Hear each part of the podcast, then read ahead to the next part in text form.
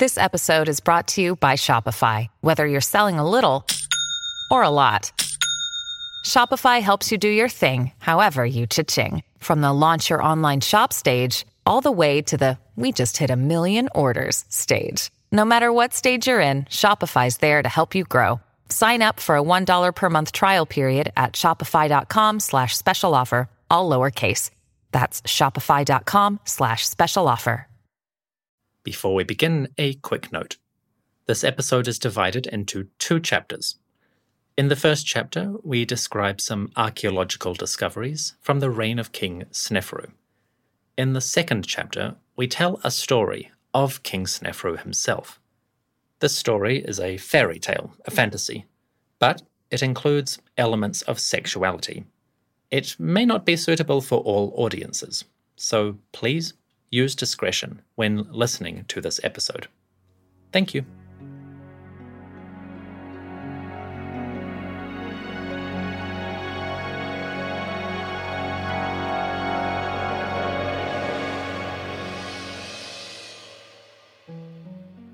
Hello, folks. Welcome to a side episode 5b Sneferu's Beauties.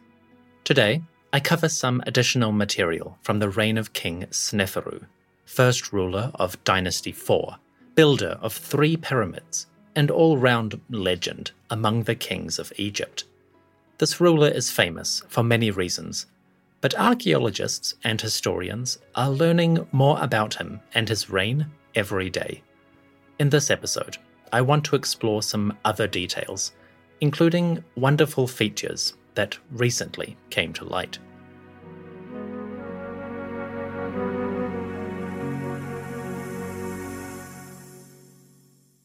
In episode 5, I described the construction of three major pyramids. At Meidum, Dahshur South, and Dahshur North, royal architects and workers laboured on immense building projects. The whole process took 45 years, maybe more, and by the end, Sneferu's agents had moved more stone, done more building work than anyone before.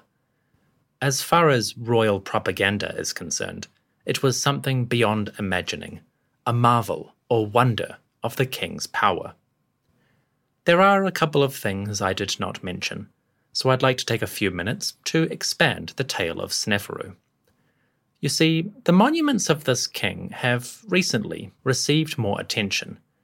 In particular, the Pyramid of Meidum, the first monument that Sneferu commissioned, has undergone a bit of a renaissance. In recent years, a pair of researchers studied the monument, and they raised interesting questions about the structure. Long story short, there may be some undiscovered parts to this pyramid. Let me explain.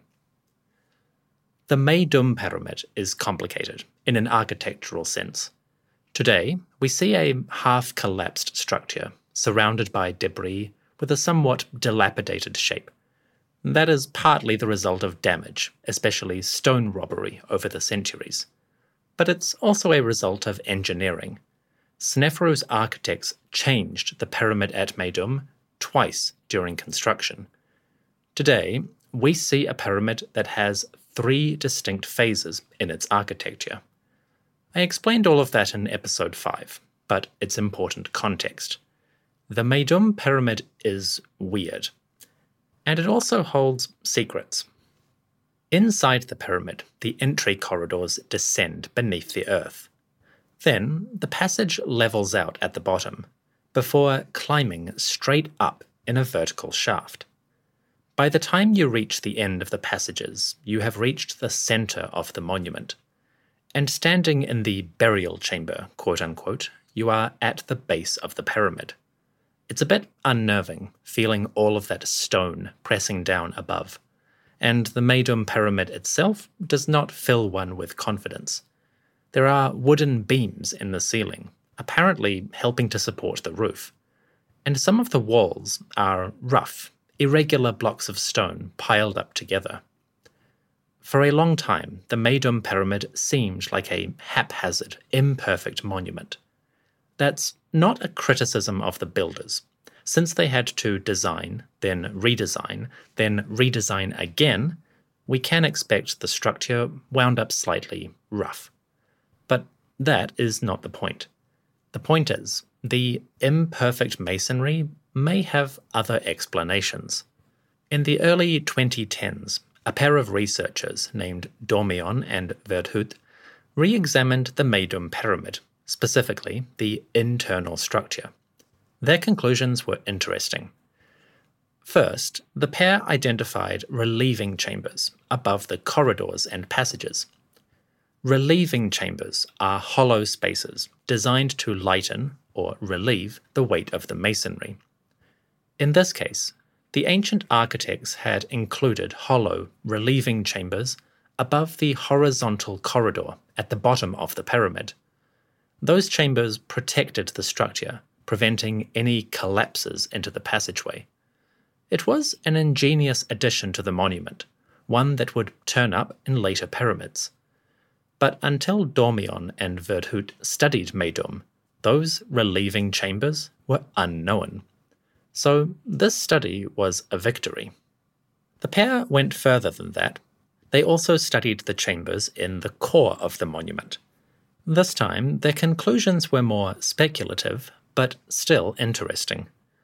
Dormion and Verthout studied the final room, the burial chamber, quote unquote, and they noted how the construction here is rough and irregular.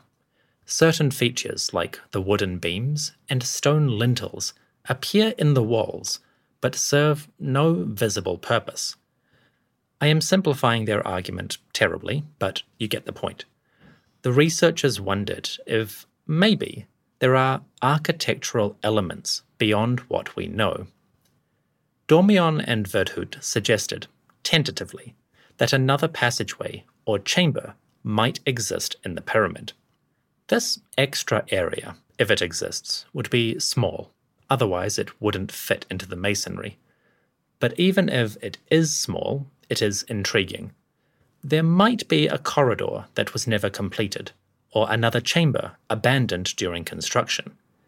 The point is, the Meidum pyramid could possibly, maybe, potentially have undiscovered rooms. You may be familiar with other projects that have suggested undiscovered or hidden chambers in different pyramids. The Meidum one tends to get overlooked. It's not a famous monument. But the study of this structure was interesting. Hopefully, researchers can examine and test Dormion and Verthout's hypothesis. If any pyramid was going to have undiscovered chambers, the Meidum one would be a good candidate. These researchers also turned their attention to the bent pyramid. In another study, Dormion and Verthout proposed that this pyramid at Dahshur might have its own undiscovered chambers. Unfortunately, this hypothesis proved incorrect. In 2015, a team of scientists scanned the bent pyramid. As part of the larger ScanPyramids project, researchers from the University of Nagoya spent weeks studying the masonry of that structure. In the end, they found no evidence for additional chambers or corridors. So Dormion and Verthout had success at Meidum, but the bent pyramid seems to be what it appears to be a fascinating monument with an interesting history, but probably no hidden chambers. That could change in the future. For now, it is what it is. These projects are small and they may seem inconsequential, but there is a point here. The pyramid at Meidum and the bent pyramid at Dahshur have many stories yet to tell. Archaeologists have examined these monuments repeatedly over the years. But as technology develops, new methods arise, and new questions emerge, there is always more to learn. Whether it's identifying architectural features, answering questions about engineering and design, or simply helping to reconstruct the ancient picture, archaeologists keep at it. As more information comes forth, I will report it. For now, let's move on.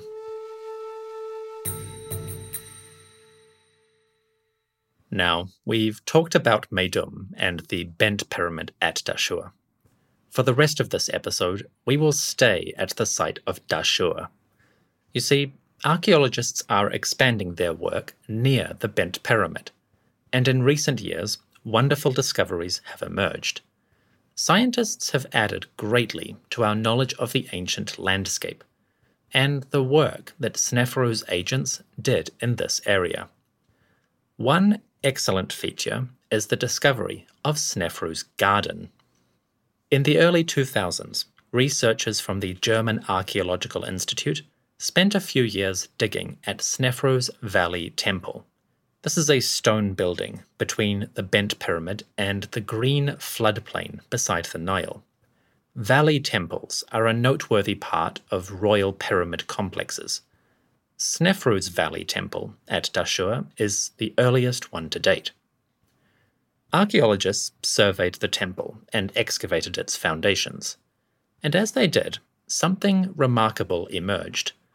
Another building, slightly older, lay beneath the stones. This earlier monument was built from mud bricks, and it had a vaguely temple design, but it also had a curious feature. A large garden surrounded the monument. As they dug, the team found evidence for an orchard around Sneferu's temple. Ancient pits in the earth held the traces of roots from large trees. These trees were varied, including sycamore and cypress. Cypress trees are foreign, not native to Egypt, so Sneferu may have imported exotic plants from northern lands to fill his pyramid garden. The project here was huge. Archaeologists have identified at least 300 pits for planting different trees. Clearly, the ancients were making something big a huge pleasure garden in the sands of Dahshur. Why did they do this? The purpose of the garden is slightly unclear. We know it was important because the builders made it secure. The garden, or orchard, had a wall surrounding the area. This wall was huge, five meters thick, a real barrier to prying eyes. So the garden was secluded, off limits to most people, and the wall hid it from the outside world. That kind of exclusivity might hint at the purpose. This secret garden could be a place for ceremonies or celebrations of the king and his power. Sneferu's garden in the desert sands was kind of miraculous, an artificial oasis in the shadow of the pyramid. With that in mind, this garden complex could be a place to glorify Sneferu himself. Imagine the priests and courtiers in their finest clothes, standing amid trees and flowers, while the king appeared in splendor. Perhaps Sneferu could use this artificial oasis to demonstrate his wealth and his power over nature and the world, the power to make life in the midst of the desert. That is educated speculation from one of the lead excavators, but you get the idea. The garden is anomalous in this environment. Maybe that was the point. Planting trees, a whole orchard in the desert, that was one heck of a flex. So, as work proceeded on the bent pyramid, Sneferu's architects tried something new. They created a garden complex in the deserts of Dahshur. It was a secret space enclosed by a massive wall. Here, hidden from prying eyes, gardeners would try to bring forth life from the sand. Potentially, they would use this space to celebrate the king's divine rule. Unfortunately, Sneferu's hopes for a lush orchard came to nothing. The sandy soil proved too harsh for these sycamore and cypress trees. Archaeologists working on the garden noticed that the roots of these trees usually failed to develop. Apparently, the arid soil was a barrier, and eventually the garden failed. When that happened, the king's architects revised their plans. Sneferu's agents abandoned the garden project, and they replaced it with something new something far more permanent. In Chapter 2, we continue exploring Dahshur and the landscape around the bent pyramid. Along the way, we learn about the facilities that Snefru's architects designed, specifically, a new kind of temple for the pyramid complex. Also, a massive harbour connecting the cemetery to the Nile. And finally, we tell a story, a legend, about King Snefru himself. That is after the break. See you in a moment.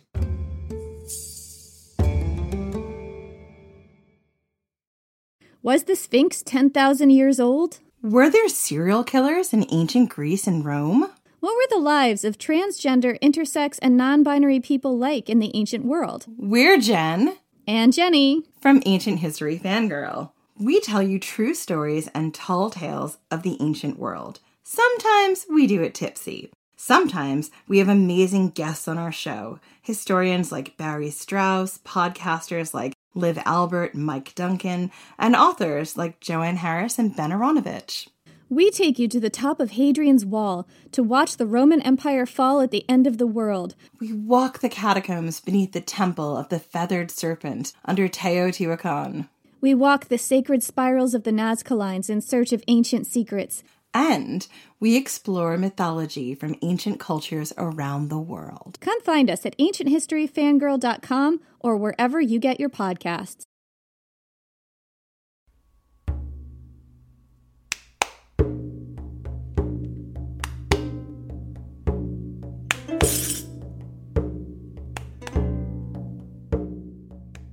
In year 30 of Snefru's reign, work at the Bent Pyramid was in trouble. Around this time, Snefru's architects started working on their next monument, the Red Pyramid, also located at Dahshur. The new structure was basically the neighbor of the Bent Pyramid, but, you know, done better. I described all of that in episode 5, and why the Bent Pyramid is actually my personal favorite of the Old Kingdom monuments. But aside from the massive project of building a whole new pyramid, Snefru's architects also changed other areas. At this point, the architects reimagined their garden complex. They abandoned the garden and started building a temple. A stone structure with different sections replaced the old orchard. This temple has mostly disappeared, just the foundations remain but enough survives to get a hint of the monument and its purpose. The new temple would serve as a place for celebrating Sneferu's rule. Blocks of stone recovered from the monument show images of the king. Wall carvings presented Sneferu in the midst of his Sed festival, the grand jubilee of a monarch's reign. After 30 years in power, Sneferu participated in the Sed festival rites. Images of that survive from this temple. The new structure was the first example of a building that will appear at many pyramids. We call it the Valley Temple because it connected the main pyramid with the green river valley below. Valley temples were important parts of pyramid complexes. Snefru's Valley Temple at Dahshur is the first surviving example. This valley temple sat halfway between the pyramid and the Nile. But even though it connected the pyramid with the river valley, the temple was still in the desert, sort of. That was a little bit of a problem, because the temple was supposed to connect the monument with the world of the living. The ancients solved this barrier in a remarkable way. Just in front of the Valley Temple Egyptian workers built a harbour. Artificial harbours show up in many ancient monuments. There is one at Giza for the Great Pyramids. There were major canals and harbours at certain cities.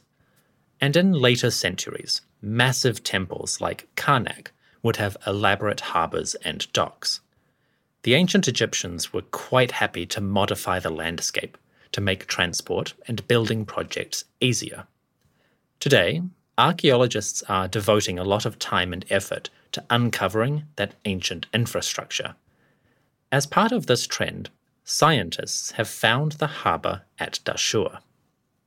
Excavations in the region have found the area of the harbour. It seems that Snefru's overseers organised a large artificial lake. They might have used a pool or lake that already existed and then expanded it. Either way, they employed huge teams of workers to dig a massive harbour. Along the way, they probably dug a canal connecting that harbour with the Nile. This idea was simple but effective. With a good waterfront, ships could deliver stone, provisions, and people to the Dahshur area. As a result, the desert cemetery could become a thriving city and construction zone. To date, this harbour at Dahshur is the oldest pyramid harbour identified. There are older ports in different parts of the country, but for the pyramids, this is the oldest one discovered. And the excavation of this port, along with the Valley Temple, helps us understand the development of royal pyramid complexes.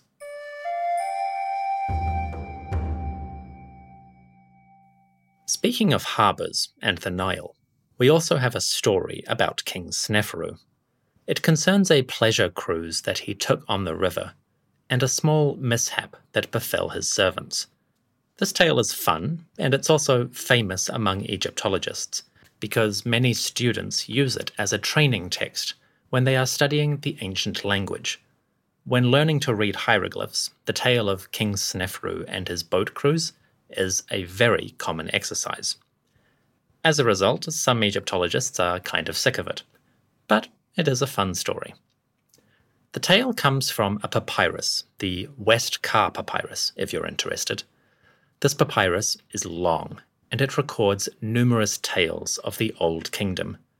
There are stories about Sneferu, but also King Djoser, Netjerikhet of the Third Dynasty.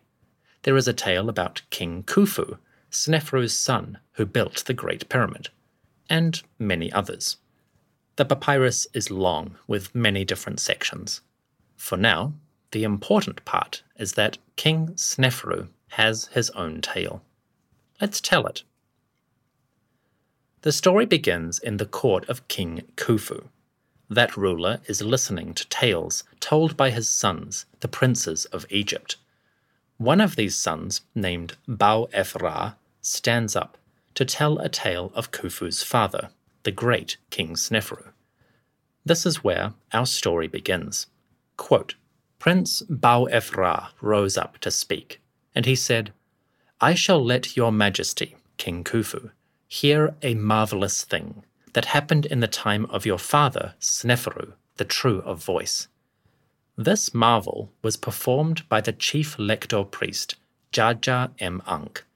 One day, the king of southern and northern Egypt, Sneferu, the true of voice, was going around every room in the palace. He was seeking a cool, refreshing place, but he could not find any. The king said, Go and bring me the chief lector priest, Djadjaemankh. And Djadjaemankh was brought to the king immediately. His Majesty described his problem, how he could find no place of rest. Jaja M. Replied. He said, I recommend that your majesty proceed to the lake of the palace and equip a boat for yourself with all the beautiful women from the interior of your palace. Your majesty's heart will calm when you see those women rowing up and down the Nile, when you see the beautiful pools of your lake, when you see the marshes and the beautiful banks. Your heart will calm because of that. Sneferu replied, Yes, I will make a rowing trip.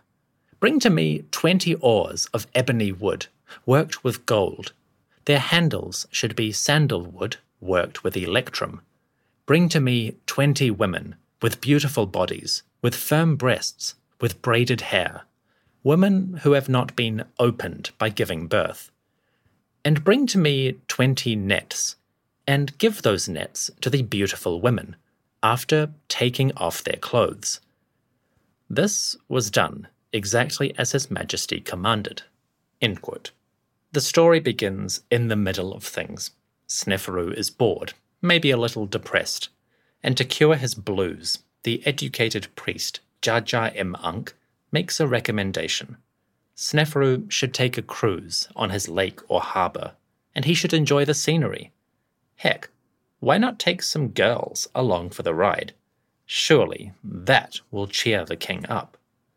Snefru listens, and he thinks that's a good idea. Naturally, Snefru adds his own twist to the priest's recommendation.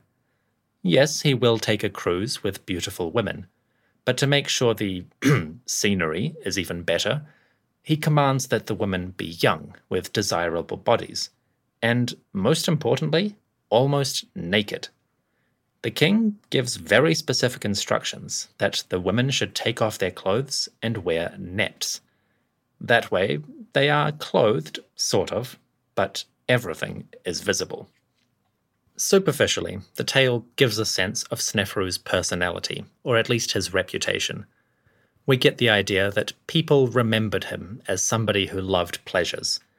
In this case, the pleasure is obviously the pleasure of beautiful things that he can look at.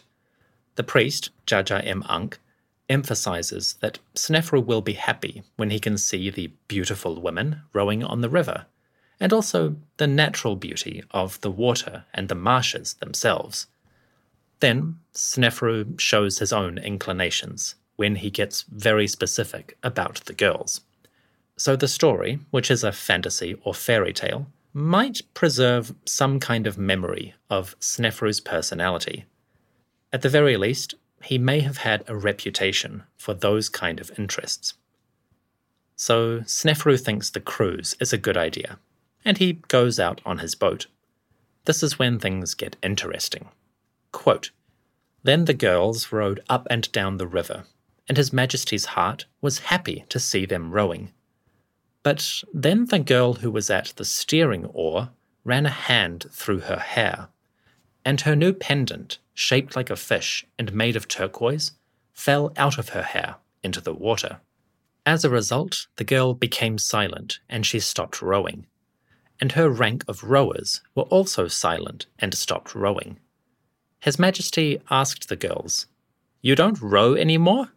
And they replied, Our lead rower has stopped rowing.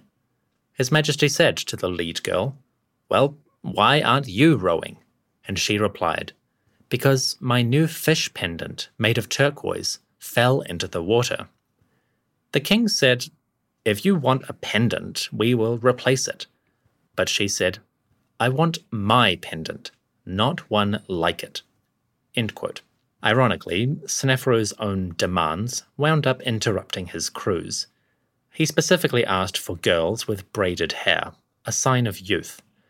But one of the girls was wearing a pendant, and when she touched her braid, the pendant fell into the river. The king's fussy demands created a situation that ultimately interrupted his cruise. So, what could they do?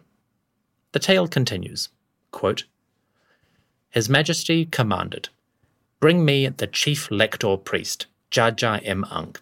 And the priest was brought immediately.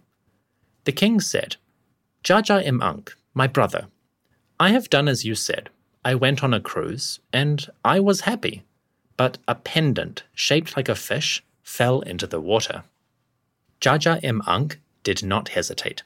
He spoke his magic words, and he folded the water back on top of itself, or he parted the waters of the lake. Djadjaemankh found the fish pendant lying at the bottom on a piece of pottery. He fetched the pendant, and it was given back to its owner, the rowing girl. Now, as for the water, it was 12 cubits deep originally, about 3 meters but once Jaja M. Folded the river in half, the water was 24 cubits deep, about 6 meters. But the priest said his magic words again, and he restored the waters to their original position. His Majesty, Snefru, spent a happy day with all the royal household, and he rewarded the priest, Djadjaemankh, with every good thing. Once again, the educated priest came to the rescue. Jaja Im a man with secret exclusive knowledge, used his magic to save the pendant. He folded the river in half, so that the waters lay atop one another, and the riverbed was dry. The priest walked out, presumably while the king watched from his boat, and he picked up the pendant. Just like that, problem solved. This tale may sound familiar in some respects. A magician parting the waters so that he can walk across the bottom? It is not hard to see a parallel with the tale of Moses parting the sea so that his people can cross to safety. Granted, Djadjaemankh Magic had a slightly frivolous purpose. Retrieving a pendant is not quite as important as saving thousands of lives. But you get the point. The magic of parting the waters has a long and deep history. Pardon the pun. So the tale came to a happy ending, literally. We hear that Sneferu spent a good day, a Heru Nefer, together with his household. It's hard to interpret what this means exactly. Do they mean he spent time with his family, courtiers, and so forth? Or is the story ending with a slightly tongue in cheek tone? The household that Sneferu spends a good time with could be those 20 girls he brought on the boat. I'm not sure about this one. The ending could be genuine, or it could be a euphemism for Sneferu's indulgence. I'll leave it to you to decide the interpretation.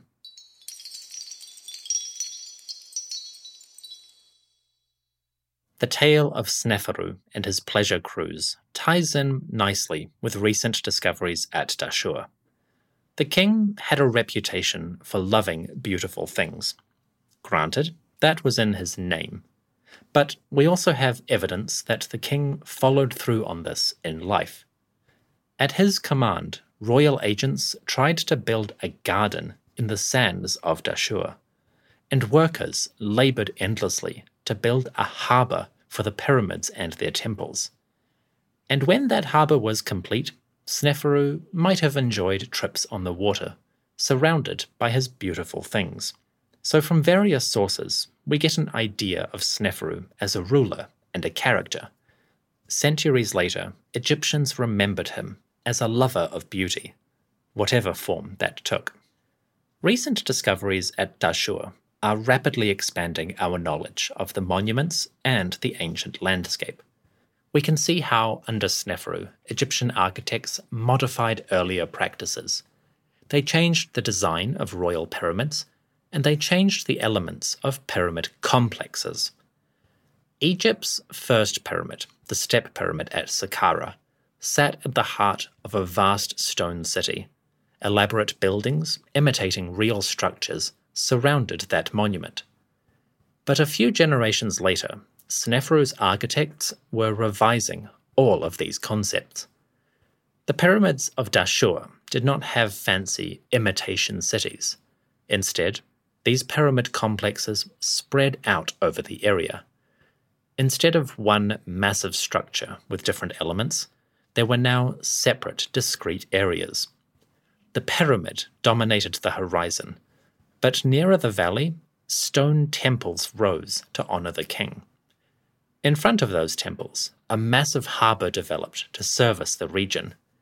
And at one point, a full on garden orchard appeared in the area. That garden failed, but the fact they tried is interesting in itself. And thanks to the work of archaeologists, we learn more about these attempted wonders. An artificial oasis a massive harbour, new styles of temple.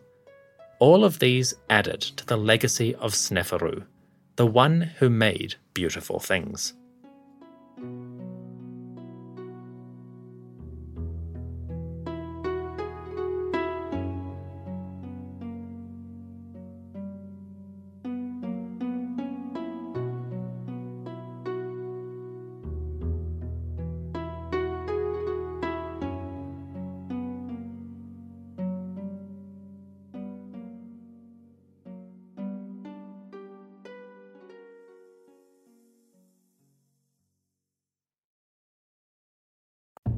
Corporate world is like the ocean. It's alluring, but it's also full of deadly creatures that can shred you to pieces. It becomes kind of like a Game of Thrones political arena where everyone's trying to murder you to get your job. My family doesn't come from corporate background, so I didn't have any sort of guidance in that. This is not your typical work podcast. Sometimes you need to be empathetic, and then there are times that you ask for input, but you don't really give a shit. Listen to the Ambie Award nominated podcast, Surfing Corporate. Stretch opportunity? What is this, yoga class? Get out of here.